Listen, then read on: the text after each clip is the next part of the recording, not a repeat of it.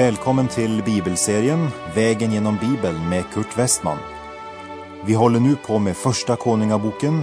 Slå gärna upp din bibel och följ med. Programmet är producerat av Norea Radio.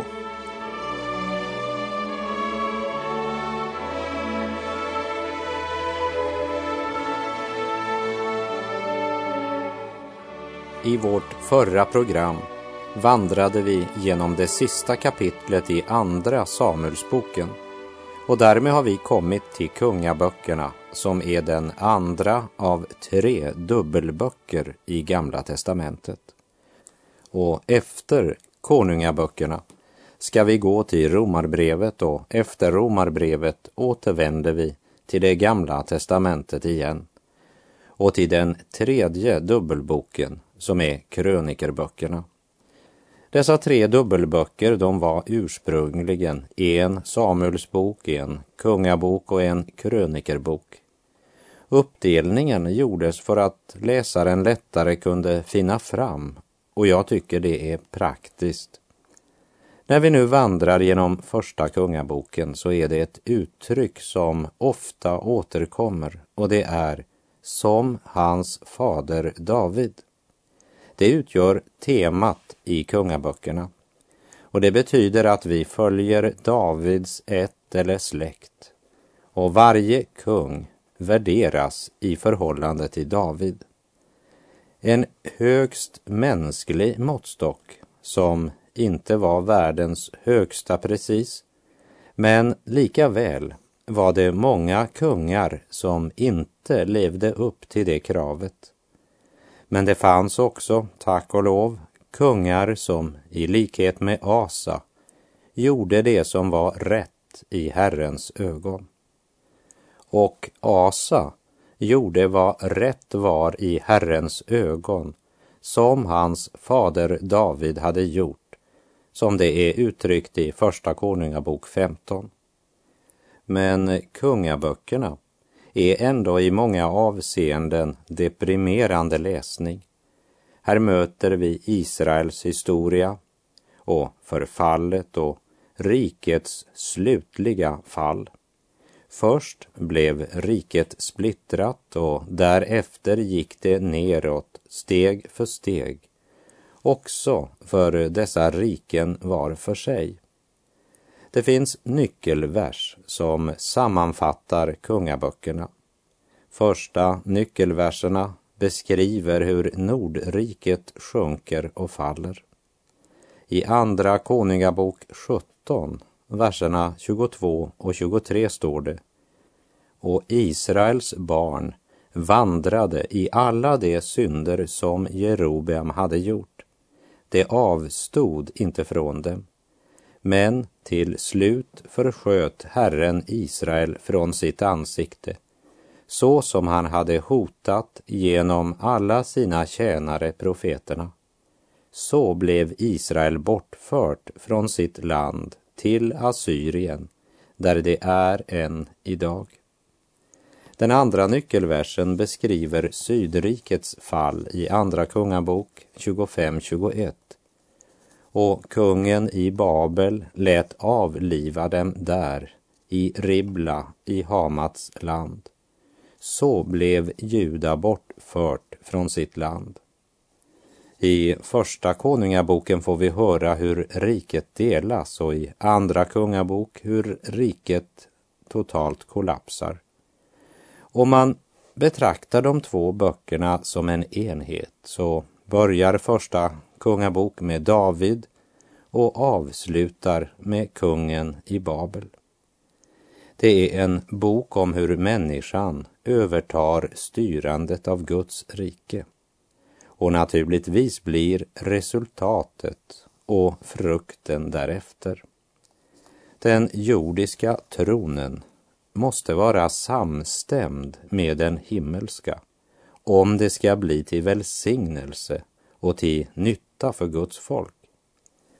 Men människans planer och människans svek kan inte tillintetgöra Guds plan, som vi nog ska upptäcka genom dessa kapitel. Och för sammanhangets skull så är det fint att få fortsätta med kungaböckerna nu, direkt efter Samuelsböckerna som vi här ska göra. Och dessa kapitel vill lära oss, ja, verkligen avslöja för oss hur dålig människan är att styra både sig själv och denna värld. Må vi få nåd att lära något av detta på vår vandring genom kungaböckerna som utgör nästa etapp på vår långa resa, vägen genom Bibeln. Även om författaren till kungaböckerna är okänd så skrevs det innan det första templet förstördes. I dessa böcker får vi höra om de kungar som kom efter David. Och innehållet i konungaböckerna det är för det första Davids död som är kapitlen 1 och 2. Och andra avsnittet det är om Salomos ärorika regering kapitlen 3 till och med 11. Och det avsnittet delar vi upp i fyra delar. Avsnitt A som är Salomos böner om vishet, kapitel 3 och 4. B. Templet bygges, kapitlen 5 till och med 8. Och C. Salomos berömmelse, kapitel 9 och 10. Och D. Salomos död, kapitel 11. Det är alltså avsnitt 2 som vi delar upp i dessa fyra delar. Avsnitt 3 handlar om rikets delning. Första Konungabok kapitel 12 till och med Andra Konungabok 16. Och det fjärde avsnittet som handlar om Israels fångenskap i Assyrien, Andra Konungabok kapitel 17 och det femte och sista avsnittet om Babylons erövring av Juda, som är Andra Konungabok kapitel 18 till och med 25. Temat för Första Konungabok kapitel 1, det är för det första Adonjas misslyckade kupp och för det andra Salomo som smörjs till kung. Vi läser i Första Kungabok kapitel 1 och vers 1. Kung David var nu gammal och kommen till hög ålder.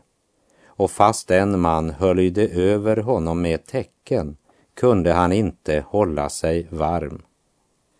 David var nu en gammal man. Det är kanske svårt för oss att tänka oss David som en gammal man. Oftast tänker vi väl på honom som en ung fåraherde. Därför är det svårt för oss att föreställa oss David som en gammal och senil man som behöver hjälp och vård. Men det är situationen nu. Och hans son Adonja utnyttjar denna hans ålderdomssvaghet. Adonja försöker upphöja sig själv till kung. Men det ingick inte i Guds plan att eh, Adonia Adonja skulle bli kung. Vi kommer att läsa om många intriger och intriger är ju något som kännetecknar Davids tid som regent. Vem var då Adonja? Ja, vi får svaret i Första Konungabok kapitel 1, vers 5 och 6.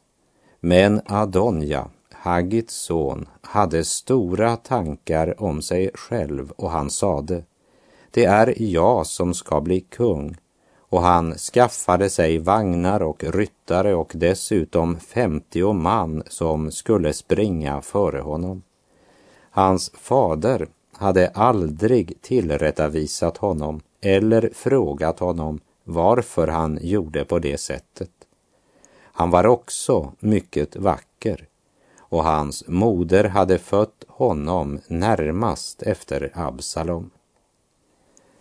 Adonja var Davids fjärde son som föddes i Hebron. Hans mor var Haggit, en av Davids fruar om vilka vi faktiskt inte vet något mera än att hennes namn betyder högtidlig eller festlig. I Första Konungabok 1, vers 5 står det i King James översättning Then Adonja the son of Haggit exalted himself. Det vill säga, han upphöjde sig själv. I Norsk bibel från 1988 står det att Adonja hade stora tankar om sig själv. Adonja ville upphöja sig själv, men vi vet av Lukas 11.14 hur det går för den som upphöjer sig själv. Den som upphöjer sig ska bli ödmjukad och den som ödmjukar sig ska bli upphöjd. Bibeln berättar en hel del för oss om Adonja. Han var en mycket stolt man med höga tankar om sig själv. Han eh, påminde ganska mycket om sin halvbror Absalom. David hade aldrig något gott anseende när det gällde disciplinen i sin egen familj. Man skulle kunna säga att det rådde ett organiserat kaos i hans familj. Och Adonja försökte verkligen att utnyttja detta. David varken motsa eller tillrättavisade Adonja när han gjorde något orätt, utan han blundade istället för det mesta. I Salomos ordspråk kapitel 27 och vers 5 står det Bättre är öppen tillrättavisning än kärlek som hålls fördold. Och i Ordspråken 22.6 Vänj den unge vid den väg han bör vandra, så viker han ej därifrån när han blir gammal. Eller som ordspråket säger, det är för sent att stänga buret när fågeln är utflugen och för sent att vakta elden när huset är i brand. David varken motsa eller tillrättavisade Adonja när han gjorde något orätt, utan han såg mellan fingrarna med det mesta. Men den verklighet man inte vågar se i ögonen i ögonblicket, den återkommer som en kniv i ryggen när vi minst av allt hade väntat det. David lät aldrig Adonja ta ansvar för sina handlingar. Han frågade honom aldrig varför han handlade som han gjorde. Det var Davids olycka och Adonjas. Det är väl värt att tänka på och lära av.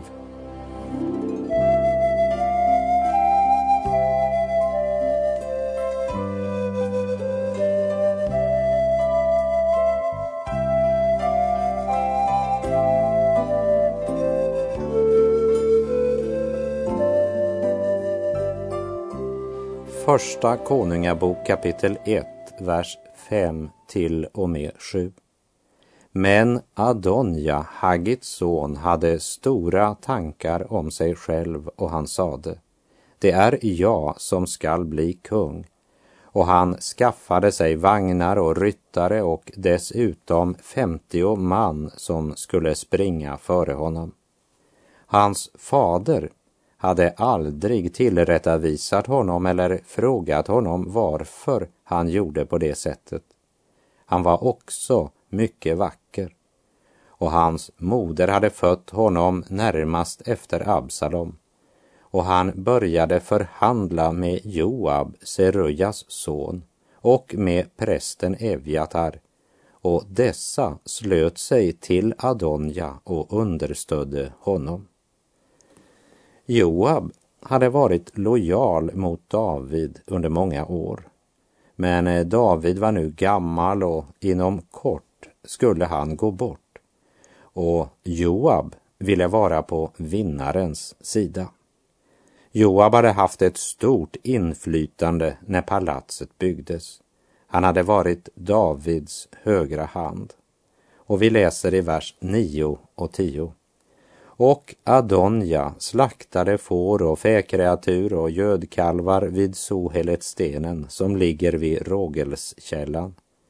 Och han inbjöd dit alla sina bröder, kungens söner och alla de Judas män som var i kungens tjänst men eh, profeten Natan, Benaja, hjältarna och sin broder Salomo inbjöd han inte. Adonja avsåg att kungöra vid festen att det var han som nu skulle efterträda kung David. Enligt gällande regler hade han rätt till det, nu då han var äldst efter att Absalom dött. Men eh, initiativet skulle komma från kungen. Det var både fräckt och dristigt att på eget bevåg inbjuda kungens söner. Speciellt eftersom Salomo inte inte blev inbjuden. Och då reagerar Herrens profet. Vi läser vers 11 till och med 13. Då sade Natan till Batseba, Salomos moder. Du har väl hört att Adonja, Haggits son, har blivit kung utan att vår Herre David vet om det. Men jag vill nu ge dig ett råd för att du må kunna rädda ditt liv och din son.